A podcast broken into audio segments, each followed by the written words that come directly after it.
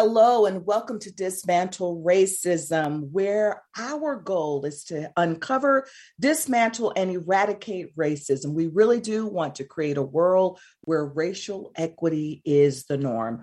I'm your host, the Reverend Dr. TLC, and today we're going to be talking about post traumatic streets disorder and how it differs from post traumatic stress disorder, among other things. But before we get started today, and before I introduce you to my guest today, I want us to take a moment and do what we always do and find our breath. And the reason why we do this is because we want to find that thing which gives us life and we want to tune in and center because sometimes when we have discussions about racism and how to dismantle it it creates a lot of feelings and emotions within us and we just want to be able to center ourselves and to know that we can always find that grounding place when we find ourselves in conversations about race that might be a little heated or when we find ourselves in any situation where we just need to ground ourselves. So i invite you to, if you want to, to close your eyes. If not, just to focus and take a moment to find your breath. Tune in to that which gives you life. Take a moment to connect with divine wisdom and your sacred intelligence, which is that divine, divine part of you that helps you to make intelligent choices. Breathe in the knowledge that these choices manifest your greatness while helping others to manifest their greatness. As you breathe in and out, remind yourself that you are loved and that you are love itself. Breathe in and out the knowledge that you are a part of a shared humanity and carry within you the power to heal and to be a part of changing the status quo. Breathe in and out, acknowledging the power of one contributes to the power of community. Now take a deep breath in, sigh it out, and let's get started with our show for today.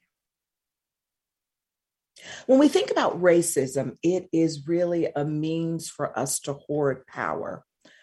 So, how does one ensure that certain people are robbed of their power, the way they do it is by robbing people of health, their wits, their mental health, their families, their support systems.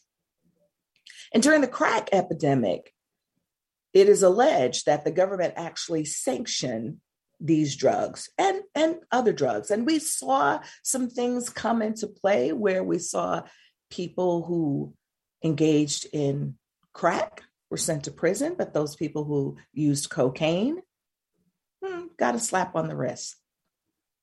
There's a lot more that we could say about that. But today we're going to really focus on what, what really happens in the streets and how do we get to this place of dealing with the trauma of the streets. So, my guest today, Justin Reeves, or better known as JD, the author, is going to spend some time talking with us about post traumatic streets disorder, which is the name of his book.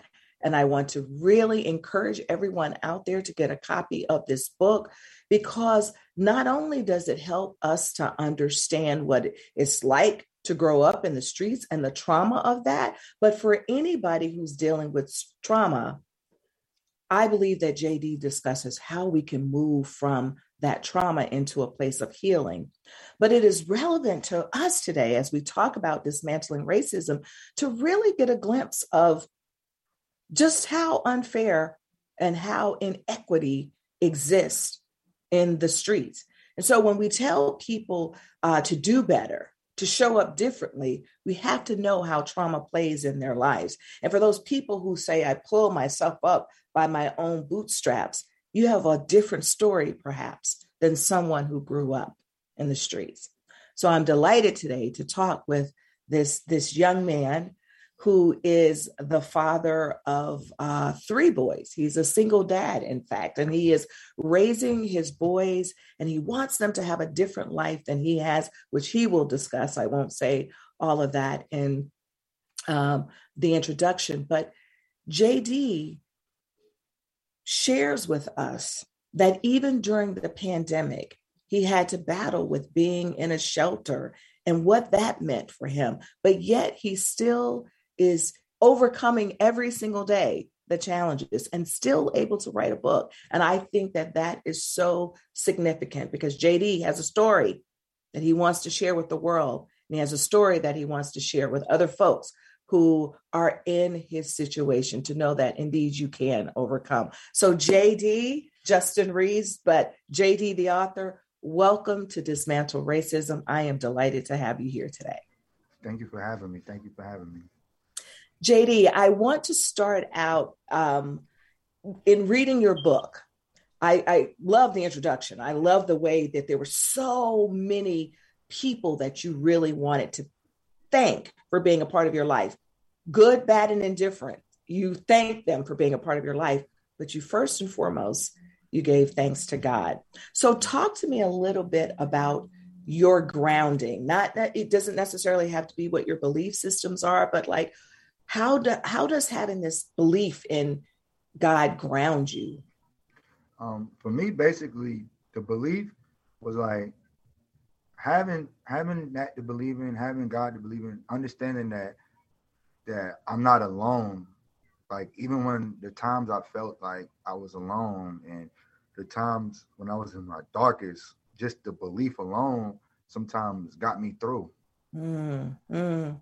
Well, you know, JD, it's interesting because some people would say, "How do you still believe then in a God that you you've gone through all the struggles that you've gone through what what keeps you believing despite what you've gone through um it's because of some of the things that happened in my life like the way my life has been so abnormal in the way that the like especially as i got into like my adult years like my my younger years was a lot harder to believe. I, I am not gonna lie like, it was a lot harder to believe because of how the things i went through. But as i got older and then as things aligned and as things got taken care of and that, that was just out of my control and it was like every worry i had got taken care of without me like as soon as i asked for it it, it gets taken care of without me going to somebody. And it just was like okay yeah yeah there's definitely there's definitely mm. god mm.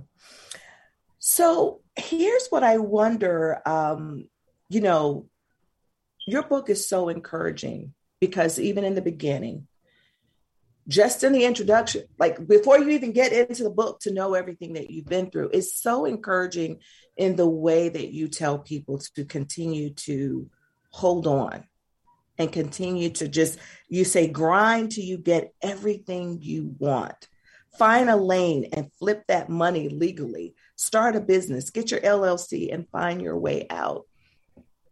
It seems that you really are using your life to be encouraging to folks to say, if I can do it, you can do it. And what I also loved is you said, if you can run a drug enterprise, you can run a business. Yeah. And I appreciate, given all that we know that you've been through, and given the how the system was stacked against you, that you keep holding on and you keep saying, we can do this. And you certainly have seen some ways in which your life has changed. And so before we get into just how you are encouraging other people today, in addition to the book, talk to me a little bit about your life. Share with us your life in the streets. And I know you won't have time to do it all before our break, but, but why don't we start a little bit from your early childhood? Tell us a little bit about that. All right, my early childhood, um, I was born to a, a drug addicted mother um, who was addicted to to crack cocaine, um, I was given straight to the system from birth. So I grew up in foster care, especially in my earlier years. So I bounced around from house to house. Um, I eventually got adopted, but by the time I was adopted, that I I had experienced so much damage, and so much damage was done that I couldn't even I couldn't receive the love that even if it was love trying to give to me, I couldn't receive it because the things I've experienced from just from then to the time I got adopted at like 10 and a half. So I, I was like my only hopes was looking at the people in the street. Like I used to look up to a lot of guys in the streets because I felt like they had it all figured out. Mm. Like in, in our in our environments where we see people getting like harmed or shot or, or things, it's like these guys find a way. These guys, some, some most of them stick together. They feel like they, they build a bond, they build a brotherhood. And, and I just wanted to be a part of something that, that meant something. It felt that felt like it meant something. Mm-hmm. So it, it, pushed me that way. I ended up um start started dipping and dabbing in the streets and, and ended up incarcerated young and ju- in and out of juvenile detention centers. So what was that like for you when you, you know, first went to juvie? Did you believe that there was a different way for you or did you think that this is my life's journey?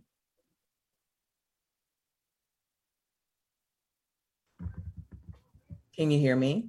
Yeah, I can hear you now. Okay. So I was asking you when you first went to juvie, did did did it feel like okay, this is my life? Because I've heard a lot of young people say that because I used to work in a juvenile delinquent facility and folks would say this is my path, right? Like I don't want to do this, but this is my path because I have no other choice. What was it like for you when you went to juvie or even when you went to jail? I mean, I was used to being bounced around a lot, so when I when I got there, it was nothing. It was nothing abnormal about it except I was here. So I did feel like it was my path. I feel like like I used to hear when I was young. I used to hear people talking about going to jail. I used to hear the jail stories and how they say going up north. So I already knew in my mind I'm probably going. This is where I gotta go to. I thought it was like a stripe. I thought it was a cool thing. I thought going to jail was was something cool. To be honest, when I was a kid. Hmm. Hmm. And so for you, then it's like this is just another part of my life and I got to deal with it. It sounds yeah. like from what you're yeah, saying. Basically, basically mm-hmm. that's what it was for me because it was. Like I said I, I, I was bounced around so much that I just when I by the time I got there, it, it, was just like whatever. Like when I walked in there the first time I got like my first day in there, he was like, "Your mom and dad ain't you ain't got no mom and daddy here." And I told him, "Listen, I already don't got a mom and daddy, so this don't really this don't it didn't really faze me." So I, right. I just picked up like and I just learned it, just adapted to it, just like everything else. Mm. Do you remember what you what you went to juvie for? To be honest, I, I, it's a great story. I, my kids asked me, "What did you want to?" We were riding in the car, um, taking. I was taking my son to football practice, and he was like, "Daddy, what you want? When you was young, what you wanted to be?" And I'm gonna say, I'm gonna be honest with y'all. When I was y'all age, only thing I wanted to do was be a gangster. Only thing I wanted to do was be in the streets. That's that's it. Like I didn't have no big goals. I didn't see myself doing anything. I, I just thought mm-hmm. I would be in the streets my whole life. I didn't that's that was that was it for me. That was it. Yeah. Well, Justin or JD, when we come back, I want to talk to you a little bit about that. Uh, and then I want to actually read a quote from your book about the odds being stacked against you and talk about that a little bit because that's really what we're talking about now how the are the odds were stacked against you because you felt like that was your only choice so we're going to be right back with my guest today jd the author Justin Reeves. This is the Dismantle Racism Show. I'm your host, the Reverend Dr. TLC. Be right back. Are you a business owner? Do you want to be a business owner? Do you work with business owners? Hi, I'm Stephen Fry, your small and medium sized business or SMB guy, and I'm the host of the new show, Always Friday. While I love to have fun on my show, we take those Friday feelings of freedom and clarity to discuss popular topics on the minds of SMBs today. Please join me and my various special guests on Friday at 11 a.m. on talkradio.nyc. Are you a conscious co creator? Are you on a quest to raise your vibration and your consciousness? I'm Sam Liebowitz, your conscious consultant, and on my show, The Conscious Consultant Hour Awakening Humanity, we will touch upon all these topics and more. Listen live at our new time on Thursdays at 12 noon Eastern Time. That's The Conscious Consultant Hour Awakening Humanity, Thursdays 12 noon on talkradio.nyc.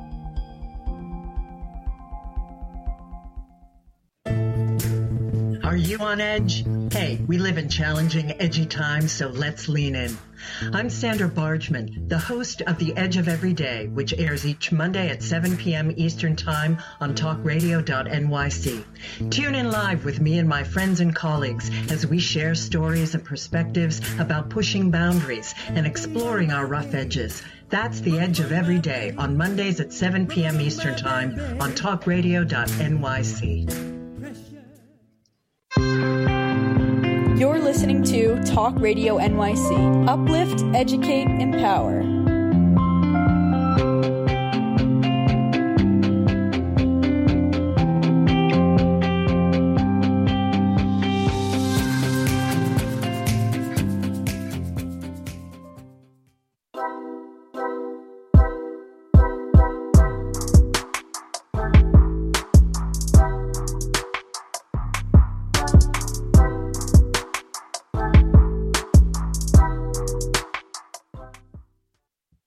We're back with Dismantle Racism. My guest today is JD, the author, who has written a book, The Post Traumatic Streets Disorder.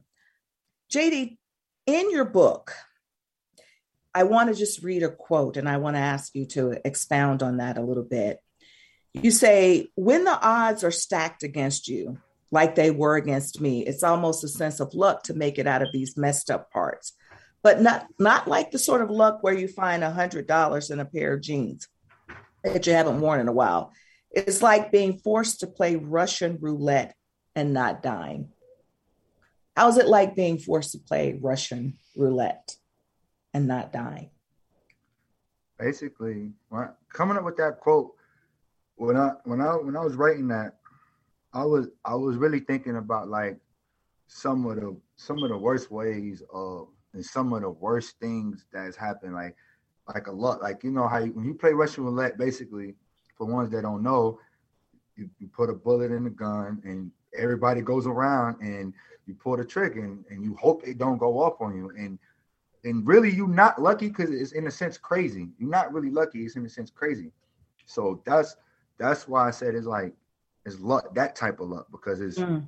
it's really like you barely make it. Like you don't know. You don't know if you most of the time you don't know if you're going to make it. So you talk about that then the trauma of that. So let's get into how you define post traumatic streets disorder and how you say it's different from post traumatic stress disorder. Talk to us about the differences. Okay. Um to me stress is like things you're worried about like when you worry about bills and you worry about okay what I, later something that might happen later in the day you might be worried about your workout you know? It's something simple. For me i was traumatized by the streets. So that's one of the things. I'm sorry my baby it's okay. It's okay. It's, it's what being a single dad is all about right? Hey. hello hello hello but yeah, so okay, go get, go get apple and go back in the room. But yeah, so there's no apple. All right, so to me, being trauma, I was traumatized by the streets. I realized that I'm not stressed. Like mm. I'm, I'm in a way I am, but my problems come from the streets. Like being seeing things I wasn't supposed to see my whole life. Mm. That's where a lot of my traumatization comes in, like normalizing, having to normalize pain and mm. and seeing people die or having losing friends, going to funerals, um, doing well, things you don't want to do sometimes. So it's interesting because one of the things you did in the book, you talked about how soldiers are often diagnosed with post-traumatic stress and that they have seen some of the things that you're talking about. But then you you made a difference between what soldiers experience and what you experience, or people who um in are in the streets. Can you talk about that a little bit? Yeah. So like soldiers, when I say that, see, they sign up for it. They they sign up for when you go in the military, you gotta actually say, I want to go into the military. Mm-hmm. I I never got to choose where I want to be but I didn't get to be choosing to be born in Harlem Hospital. A lot of us didn't get to choose to grow up in South Central LA. Mm-hmm. Um, some of the worst neighborhoods in America. None of most of us didn't choose that. Mm-hmm. So that's a lot of the difference where I like I said, like it really is how you look at it. Like that's why I'm I'm, I'm more targeting people that come from my communities, communities mm-hmm. like mine, because we didn't have a choice. We didn't we didn't mm-hmm. have we we didn't have a choice to see those guys to grow up in the worst neighborhoods. Mm-hmm. So it's really it's powerful to me that you are talking to people in your neighborhood, saying, "Look, you may not have been given a choice about where you were born yeah. and what you had to go through, but there are a couple of things that you do in the book that I find um, well, there are lots of things, but there are two things I want to just say right now. One is you talk to people in the book about mindset, but you also talk to people about how uh, things are normalized. And so I tell me a little bit about uh, let's let's tackle what's normalized first, and then the changing of the mindset because you mentioned some very specific things that you feel like people in the streets normalize? Um, a lot. Like I said, we normalize pain. We we gotta we for some people you get used to seeing people die. Like that's one of the biggest things. Like death doesn't even faze me to the point. Like mm-hmm. it depends on who it is. Like mm-hmm. I didn't I didn't want I didn't witness more than one person get shot and take their last breath. So when you when you see those things constantly, when you when you either in shootouts and it, it, just becomes normal. It's like, okay, this is just everyday life. So it just becomes about surviving after a while. It's just I'm just trying to survive. Like mm. you just it's day to day life. It's not even I'm not even worried about tomorrow. I just got to get through today.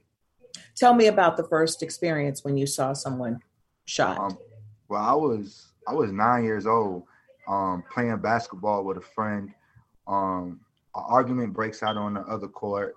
Um, we stop and look, um, and then the shots rang off. We see a guy laying down there, um, bleeding, and they they tried to get us up out of there, but we already done seen what happened. So mm-hmm. that was the, that was the first time I was nine years old. Mm, and you and the way that you describe that, you know, you talk about what it felt like to be in that moment, running to try to, you know, duck yeah. for your life. But then you talk about you know, really, the, as you just said now, the normalization of that. So the first time you see it, you're in this shock. Yeah. And then the more and more you see it, it's like, okay, this is a way of life. That's the trauma yeah. right there, is normalizing that. And the other piece of that, then, and this is important for people who work with kids who come from the streets or adults who come from the streets. What you're saying is that because it's such a normal part, we push away everybody that's trying to help us because we figure we're going back into that neighborhood and you don't know. I've had that said to me as a person who's worked with juveniles who've been locked up. They're like, look, this advice you're giving me works well in here, but when I'm on the streets, that work. doesn't work. Exactly. Right. And so uh, I don't want to be in this particular situation. And so I think what's really important for our audience to know is, is that when you see people behaving in a certain way, whether it be people you see when you're driving down the street and they're cursing somebody out or they're doing whatever or pushing folks away, part of that is about I'm I got my own pain. And exactly. and the truth of the matter, JD, is everybody has their pain. So even people who are not on the streets, when we see them wilding out, you know, as well. We may we may give them a pass, so to speak, but that stuff is coming from their pain. That, that's the main point. Like I didn't want like and people that's not from the street, I want them to read this book and to understand that before you judge somebody, you never know what this person's been through. Don't just don't just judge them guys on the corner just because of they're standing there. You don't know why they stand. You don't know why them people are standing there. Some of them people, there's actually people out there that don't want to stand there. They feel like they just don't have another option. They don't know another way. That's all they've seen their whole life. That's that's mm-hmm. all. That's the only thing they've seen. So they feel like this is the opportunity. This is their way out. This is the this is the way to make it. You know. Yes, yes.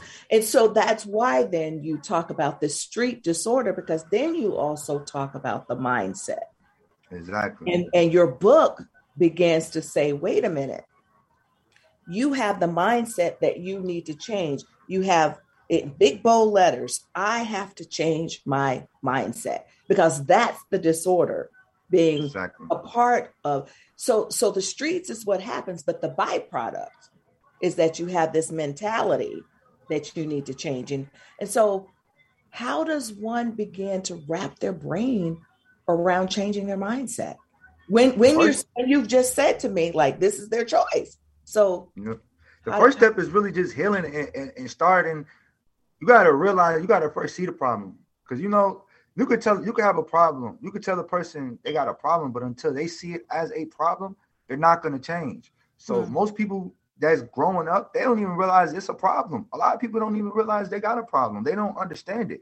So the first step is being identifying the problem, and then next will be to, to, to talk about the problem. You know, a lot of us that come from, especially black men, we got a thing where we don't like to open up.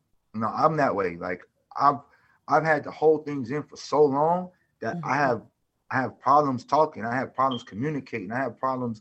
Eh, so it messed up a lot of my communication. So that's one of the biggest things is is, is talking about it and, and beginning mm-hmm. to heal.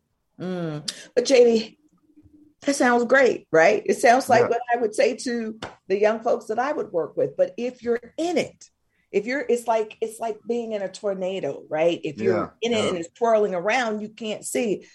So, what are some ways to reach people to help them to begin to open up? You know, do you have advice for folks who work with people, or even when you're trying to work with people to get them to see another way? How do you how do you get them to open up to that? But the first, like I said, the first step for me, like for people that's going through it, they gotta they gotta want it. They gotta they gotta know that it's a problem. If if the person you talking to don't know that it's a problem, you could you could you could talk to your face turn blue. They're not gonna they're not gonna believe it because there's believe it or not, there's there's there's 50 year old men still standing on the corner right now yeah. that don't that that that wants to be there. So mm.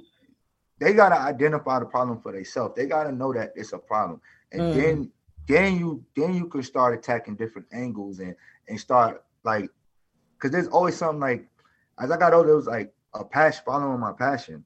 What did I want to do? Like for me, writing became a passion. That's became that became something I needed to do to to heal. Like I wrote to heal mm. myself. Like I wasn't even writing for anybody else. I wasn't I wasn't doing it to get exposure at first. It wasn't it wasn't to get any type of money, no nothing. I was just this was the only avenue I had, or I was going to go crazy in my mind. Like I had to write. Yeah. So you know what I hear you saying, JD, is like it's saying it, it almost has to be an internal recognition that wait a yes. minute, there's a different life that I can have. And, and what I hear you saying is until that light bulb goes off in that person's head to even be able to recognize, right? Because I I could never force anybody to recognize they have a problem, just like people can't force me, right? It almost exactly. has to be this awakening. So when we come back, JD, because we have to take a really quick break, I would love for you to talk to us about what was that wake up moment for you where you said, um, you know what? I've got to do this because it's great that you were writing and that's powerful um, that you were writing and it was a way of healing, but I'd love to know uh, what's the, the wake up moment for you. So we're going to be right back. This is Dismantle Racism. My guest today is JD, the author, and we will be right back.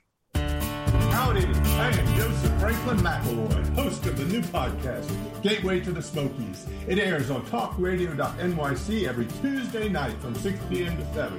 Every episode is dedicated to memorable experiences in the Great Smoky Mountains National Park and surrounding areas.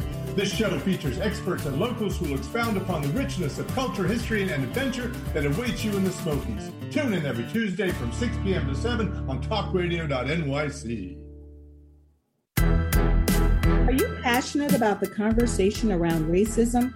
Hi, I'm Reverend Dr. TLC, host of the Dismantle Racism Show, which airs every Thursday at 11 a.m. Eastern on talkradio.nyc. Join me and my amazing guests as we discuss ways to uncover, dismantle, and eradicate racism. That's Thursdays at 11 o'clock a.m. on talkradio.nyc. Are you a small business trying to navigate the COVID 19 related employment laws? Hello, I'm Eric Sauver, employment law business law attorney and host of the new radio show Employment Law Today. On my show, we'll have guests to discuss the common employment law challenges business owners are facing during these trying times. Tune in on Tuesday evenings from 5 p.m. to 6 p.m. Eastern Time on talkradio.nyc. You're listening to Talk Radio NYC at www.talkradio.nyc. Now broadcasting 24 hours a day.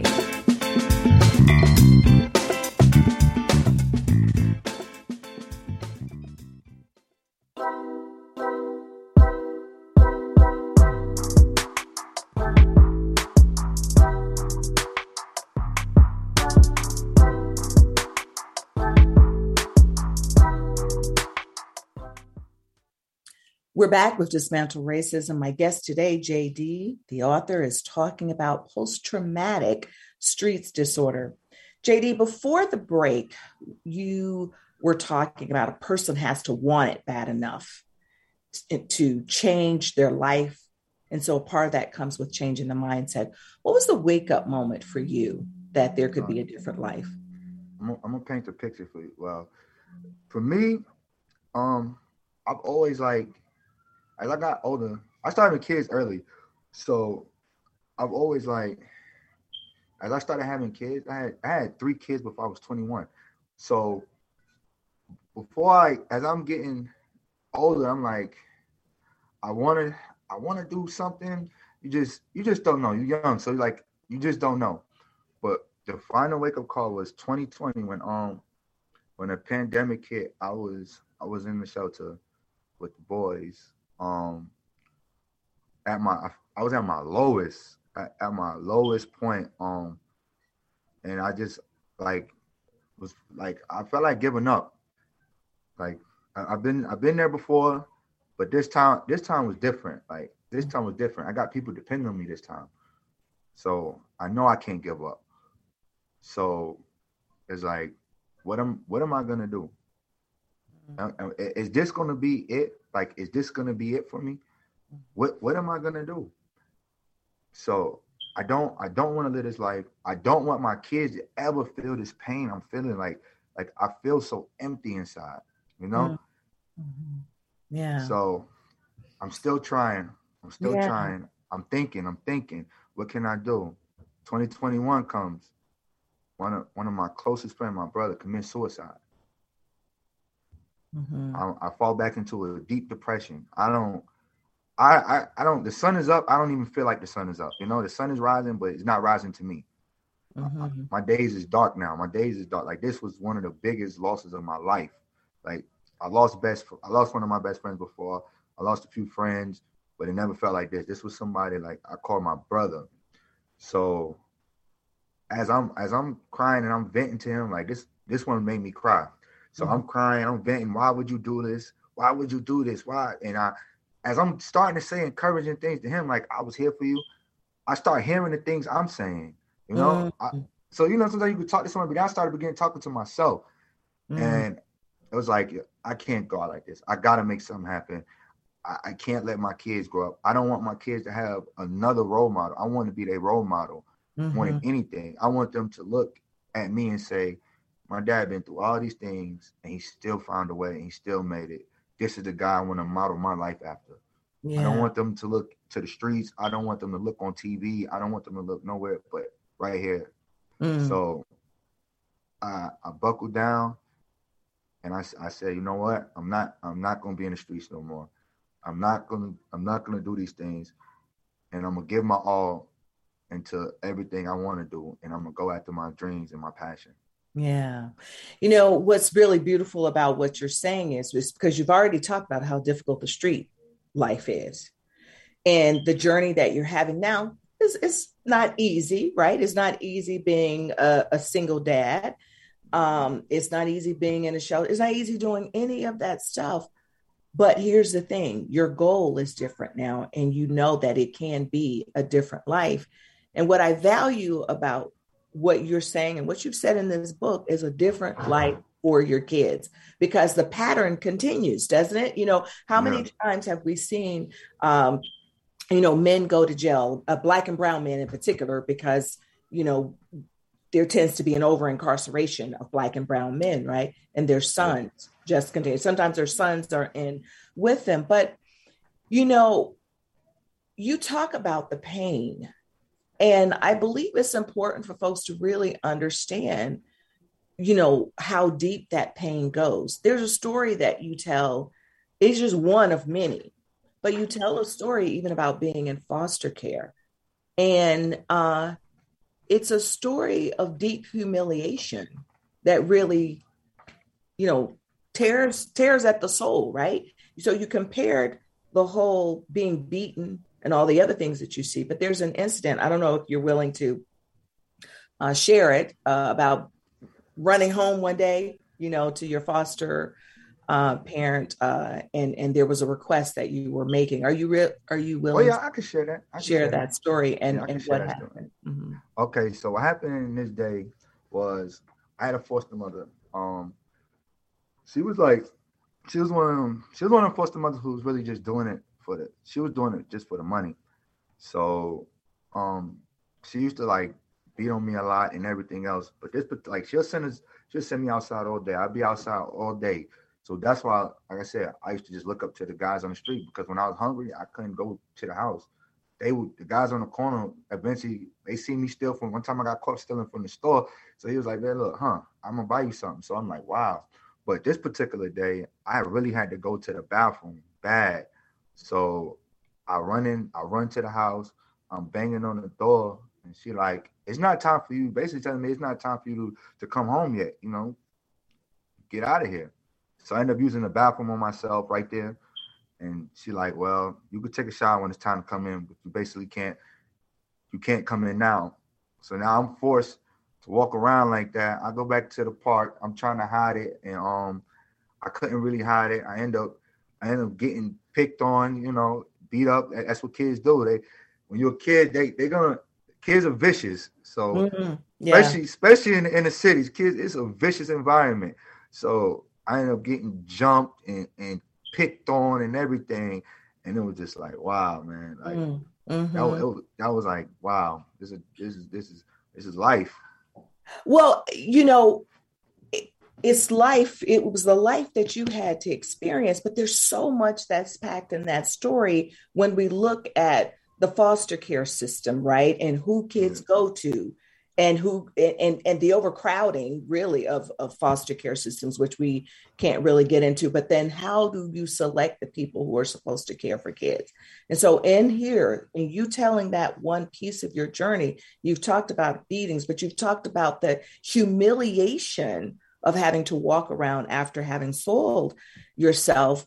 And then what happens as a result of that? More beatings from the kids. But that's something that stays with you forever, does it not? Because Yeah, it these these these kids now have a name for you, right? Because you know how vicious kids are, like you said, and then you know what you can and cannot expect from that foster parent. So it it starts to help you one again think it's normal, but it builds up this hard resolve inside of you where you say, you know what, nobody loves me, nobody cares about me, and all of that. It puts you in a mentality, right? To either either you're gonna be a sheep or a wolf. You learn it young. Like I had to learn that young. Either I'm gonna be a sheep out here, I'm gonna be a wolf. So Mhm. either I'm gonna get picked on and get and get bullied, or I'm gonna fight back. Okay. So a lot of the times, some, me, I was not gonna be a sheep. I was not gonna be the kid that got picked on. I, I I refused. I refused to be that kid. So I I got into a lot of fights growing up, a lot of fights, and it just that's what it is. I'm gonna be a wolf. So it becomes you instead of you don't want to get victimized, so you you start victimizing other people. You start attacking, being the first to go on attack because if not, then you know people are gonna attack you. And that just I said it's all a mindset. It becomes a mm-hmm. mindset that you adapt. Mm-hmm. Mm-hmm. So then what was the thing for you, you know, in terms of talking about the role that you had to decide to play for yourself? What was the thing that led you to jail?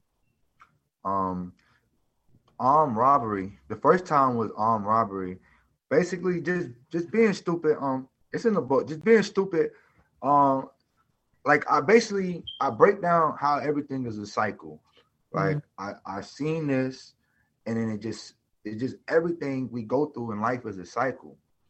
And for me, it had the cycle caught up to me early because I seen I seen one of my cousins rob somebody like a few weeks prior, maybe like a week prior, and then I tried to go do the same thing but really on some scare. Like I, I fought a kid and I tried to scare him, and the um, gun goes off.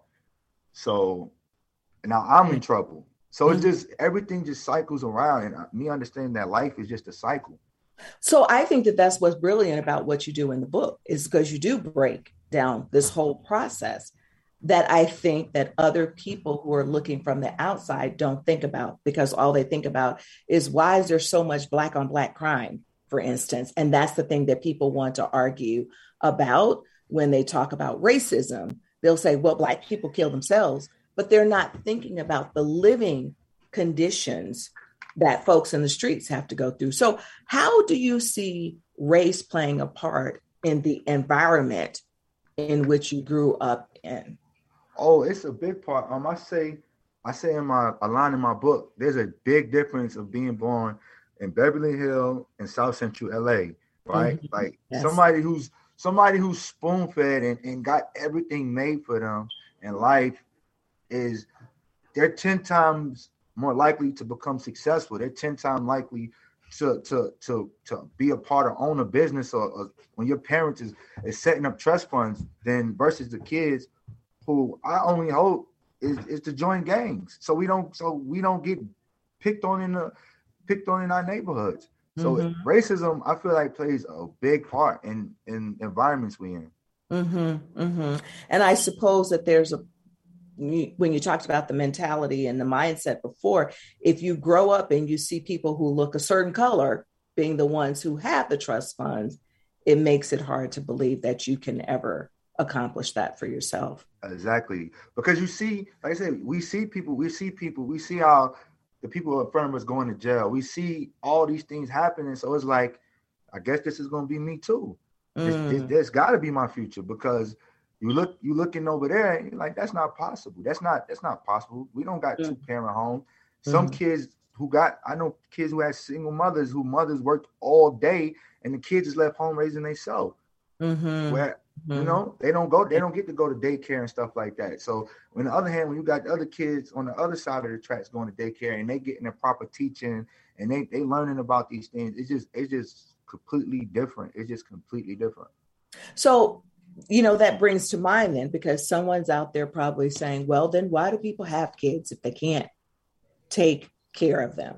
So can you speak to that? Because I'm thinking about that single mother who loves, loves, loves their child and they do have in the street in the neighborhood right? Because yeah. there are lots of single parents out here jd who struggle with trying to make ends meet and they work all the time. So i want people to know the discussion we're having. Yes we're talking about the streets but we also know that that people struggle all over. And yeah. so what i'm wondering is what would you say to people then since we're talking about injustices that happen and inequities that happen people who will say well then don't have kids. Don't have so many kids or don't do this and that. What would your response be to that? I would say like sometimes things happen. You can't some something like that. I mean, you kind of control, but sometimes you might be having a kid with a per, with a person that you you might be in love with. Things happen, so I don't. I wouldn't say that. I wouldn't say don't have kids, mm-hmm. but I would say like you should. Some people should be more responsible. Like you know, be there. There is more responsibility you could have, but People mm-hmm. do the best they can with a lot of people do the best they can with their given. And mm-hmm. a lot of our, our mindset is complacent. You know, a lot mm-hmm. of us are complacent with with, with just enough. That's mm-hmm. a, that's what comes with our community. And that that comes that goes probably back to slavery where we we just take whatever you give us and we don't we don't want more sometimes. We we might be okay with just making the bare minimum on the job, but we don't feel like we could have the top position. So we don't fight for the top position. Mm. It's, it's, interesting that you mentioned uh, during the period where we, uh, as people of color, were enslaved, because there's actually another book called Post Traumatic Slave Syndrome, where yeah. just what you're just saying, like the effects of whatever happened to us during that time, is that we're still carrying that trauma within us, trauma from our ancestors. So if you put that on top of the trauma of you know, growing up in the streets. That's that's a lot, right? It's a lot. It's a it's, lot. It's an awful lot. But JD, we have to take another quick break here, and we're going to be back um, to you know finish up the show. We want to hear a little bit about what you're doing now as you are working to you know overcome uh, PTSD. All right. We'll be right back with Dismantle Racism with my, my guest today, JD, the author. Join us every Tuesday at 4 p.m. Eastern for the Mind Behind Leadership, where we focus on what leadership really means to us and to others. We have practical discussions with the CEOs of some of the world's largest companies, owners of small businesses, and experts in psychology and behavior to get that inside track what to do, what to avoid, and what really happens. Join me, Graham Dobbin, at the new time, 4 p.m. every Tuesday for the Mind Behind Leadership here live on talkradio.nyc. Hey, everybody, it's Tommy D, the nonprofit sector connector, coming at you from my attic. Each week here on talkradio.nyc, I host a program, Philanthropy in Focus. Nonprofits impact us each and every day, and it's my focus to help them amplify their message and tell their story. Listen each week at 10 a.m. Eastern Standard Time until 11 a.m. Eastern Standard Time, right here on talkradio.nyc.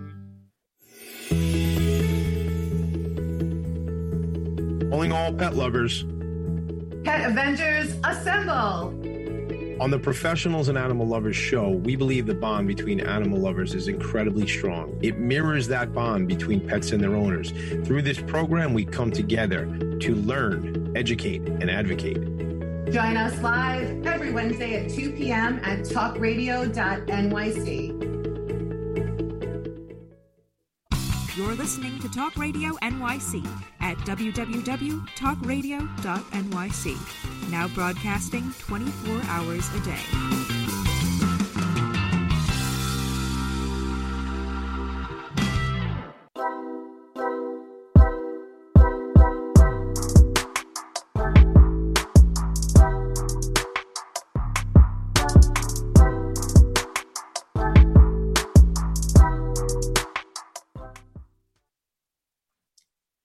We are back with Dismantle Racism. JD, tell us a little bit about. So, you've written your book and um, it's getting out there. And I do want to encourage everybody who's listening today, but to please pick up a copy of JD's book because it helps to uh, really open our eyes to some of the things that people experience who are um, who are from the streets, as JD has described it people who are living in situations where it seems like it's impossible to hope for something different. I think it's very important for folks to be able to just have a peek into that, JD, because that's all we are doing is having a peek in it by li- looking at your life. But it helps to increase our understanding of what people go through. And I think it helps us to uncover systems of racism as well because we see the inequities that are there. So I want to encourage all of my listeners, please pick up a copy of JD's book and read it. But JD, you have a publishing company. So tell us what are some of the things that you're doing now to just change the trajectory of your life? Um, well, my publishing company was started in 2020 in the middle of pandemic. Um, I don't also just want to put my books out because um, I know I'm gonna release book. I'm gonna release a lot more books, but um, I, there's a lot of people who wanna um wanna write that's that probably needs that needs a platform and they don't know exactly how to go about it. Like, like there's, there's, there's so much talented people that's incarcerated. There's talented people all over that just don't really have a platform. So I wanna I wanna help people get their books out um and get their story out, get this message out, um, get this healing out. So, how did you how did you then formulate your your publishing company or tell folks your journey of even getting the help? Because you give a lot of shout outs to people in your book. Yeah. I, I, love it because you you shout out everybody. But i think the thing that it, that's important when we're talking to people about overcoming their traumas and their struggles is that there's some concrete things that you did and there's some some supporters that you uh, have. So how did you what was some of your what are some of the supports that you got? Well, um to first I had to learn. I had to I took a lot of courses to figure out what's the best avenue. Um I asked a hundred thousand questions to people who who was further advanced than me. Um then I went about getting my company LLC um to make it official and then from there, basically, I just believed in myself. Mm-hmm. Number one thing, I just believed in myself. So, so just if I could just, uh, you know, sort of summarize some of the things that we have talked about here today and things I know from in your book. There's so much we could have talked about here. You know, one thing that I hear you saying is is recognize that you have the problem first and foremost, then try to change the mindset that you have about it. But I also know that you you went to counseling after you realized that, like, hey, wait a minute, there's there's something here. And you probably had been through, well, I know you'd been through counseling in other times in your life because when you're locked up, they give you a counselor. When you're in foster home, they get and mm-hmm. and but you talk about that being ready and seeking the right counselor for you because not all counselors are created equally. But what I also um, know and what you were just saying is that study, figure out what you want to do and find that platform for doing that, and then get the um, the coaches that you need because I know you had a you you got a business coach, a life coach, you got people to work with you. Yeah. And that's I got people that believed in me. Yes. I yes. found people that believe in me. Um, and for like the people in the in the streets, uh, a lot of your friends that, that's there, they're gonna they're gonna laugh at you. They're gonna laugh at you. They're gonna think you crazy. It's gonna it's gonna sound crazy to them. I promise you. It's gonna be like, it's gonna look like you talking Chinese. But if you believe in yourself and you believe wholeheartedly, and they and they see you going, people are gonna still like they go they go they gonna crack their little jokes, but they're gonna respect it. They're gonna respect it. So don't don't feel ashamed about being different. That's that's my number one thing. If, don't don't be ashamed about feeling different or doing mm-hmm. something different, going against the grain, because the way we way we was living wasn't right. The way we was taught it wasn't right. And I know I know a lot of people don't know that, but it's mm-hmm. not right. It, a lot of them things aren't right, and that's not what we're supposed to be doing. We wasn't put here to do that. Mm.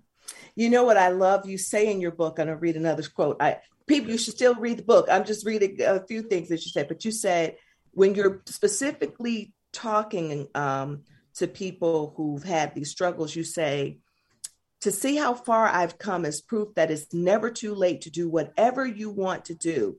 Embrace the struggle, embrace the journey, don't be afraid to fail and try again. You never know what God has in store for you. Powerful, powerful words to leave to people um, who are going through, right? Whether you're in the streets or whether you're whether you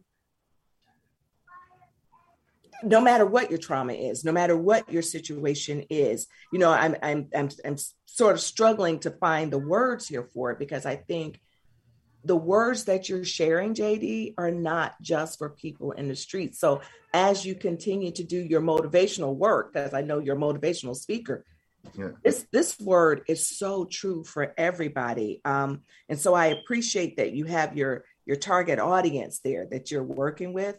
But um, yeah, it's powerful. Anything else that you want to add to that? Because there is one other, if if we have the time, one other quote that I want to share as well. Yeah, just um, just on that right there, like it's beauty in the failure. To understand that fail to fail is not failing. You know, that just means keep going. Like sometimes mm-hmm. you're gonna fall short, but if you want it bad enough, you're gonna keep going and you're gonna find a way to make it work. Mm. I love it.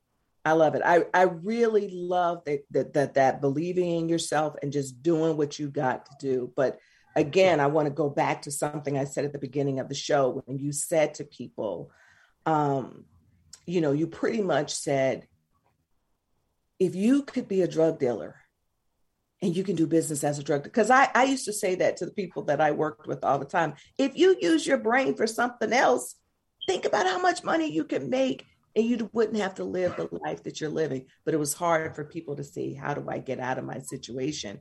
But there's something else that you you say. Um, and actually, because I know our time is running out, I'm going to hold it and I'm going to end the show with that. I want people to know how can they get in touch with you and what are some of the other things that you do at your publishing company because you do more than just publish a book publish book um, well ways you can find me i got a website www.jdtheauthor.com um, Instagram underscore JD the author, Facebook, um, Twitter, um, on some of the things I got coming on. I got a I'm I'm about to be on a book tour in, in several cities. It's gonna be announced on my website. Um, and I got speeches coming up. So you're gonna see a lot of me. I'm I'm I'm also gonna be um YouTubing and I'm gonna keep motivating, dropping motivational videos. Well, JD, there's something else that you do too. You're wearing. Oh yeah, oh yeah. I wear I'm wearing my shirt. We create shirts. Um, my company also creates shirts. This shirt says, "If you're read, if you um, if you're reading it, somebody loves you." Mm-hmm. Um, it's basically inspired by my brother who killed himself. Um, I just wish that he knew somebody loved him. You know, mm-hmm. just the just the thought of somebody loving you could save your life and mm-hmm. stop a bad decision. Yeah, yeah. You know, JD, you know, when you come back again, because you will be coming back again at some point, and by then, who knows? Uh, you you might have blown up to the point. It's like oh can i get jd on my show? But but but here's the thing. One of the other pieces to talk about is the mental health piece right? Yes, but we yes. are running out of time. I want to thank you thank you thank you jd for being on the show and everything you brought to us today. I want to just end with this this piece from your book where you're talking to all the guys and ladies in the street that suffer from post traumatic stress disorder I say live in the moment, appreciate the good moments. Yeah, they might be few and far apart, but cherish them and always look back on them and always try to make more good moments. I do understand that all pain isn't temporary and some of it lasts a lifetime. You still got to live. It's okay to be a survivor. Just find purpose in whatever you do. And that's what I want to say to the audience today as we leave you just find purpose in whatever it is that you do in life. Believe in yourself and believe that you have supporters and people that love you. Thank you so much, JD, for being my guest. Please stay tuned for the Conscious Consultant Hour with Sam Liebowitz as he helps you to walk through life with the greatest of ease and joy. Be well, be safe, be encouraged. Until next time, bye for now.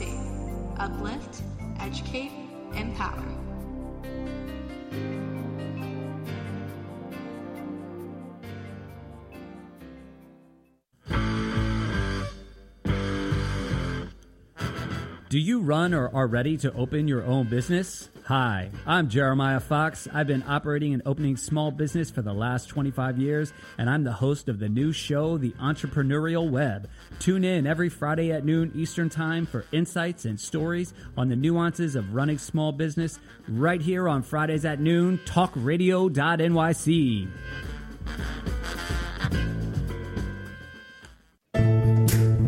Are you on edge? Hey, we live in challenging, edgy times, so let's lean in. I'm Sandra Bargman, the host of The Edge of Every Day, which airs each Monday at 7 p.m. Eastern Time on talkradio.nyc. Tune in live with me and my friends and colleagues as we share stories and perspectives about pushing boundaries and exploring our rough edges. That's The Edge of Every Day on Mondays at 7 p.m. Eastern Time on talkradio.nyc. uninformed about menopause and how it impacts on your life? Hi, I'm Pat Duckworth, women's health strategist and host of the Hot Women Rock radio show, empowering women leaders at menopause. Join me every Thursday at 10 a.m. Eastern Time, 3 p.m. UK time on talkradio.nyc for interviews with inspirational women who will share their top tips to rock your world. In a post COVID world, you may have many unanswered questions regarding your health. Are you looking to live a healthier lifestyle? Do you have a desire to learn more about mental health and enhance your quality of life? Or do you just want to participate in self understanding and awareness? I'm Frank R. Harrison, host of Frank About Health, and each Thursday I will tackle these questions and work to enlighten you. Tune in every Thursday at 5 p.m. on talkradio.nyc, and I will be frank about health to advocate for all of us.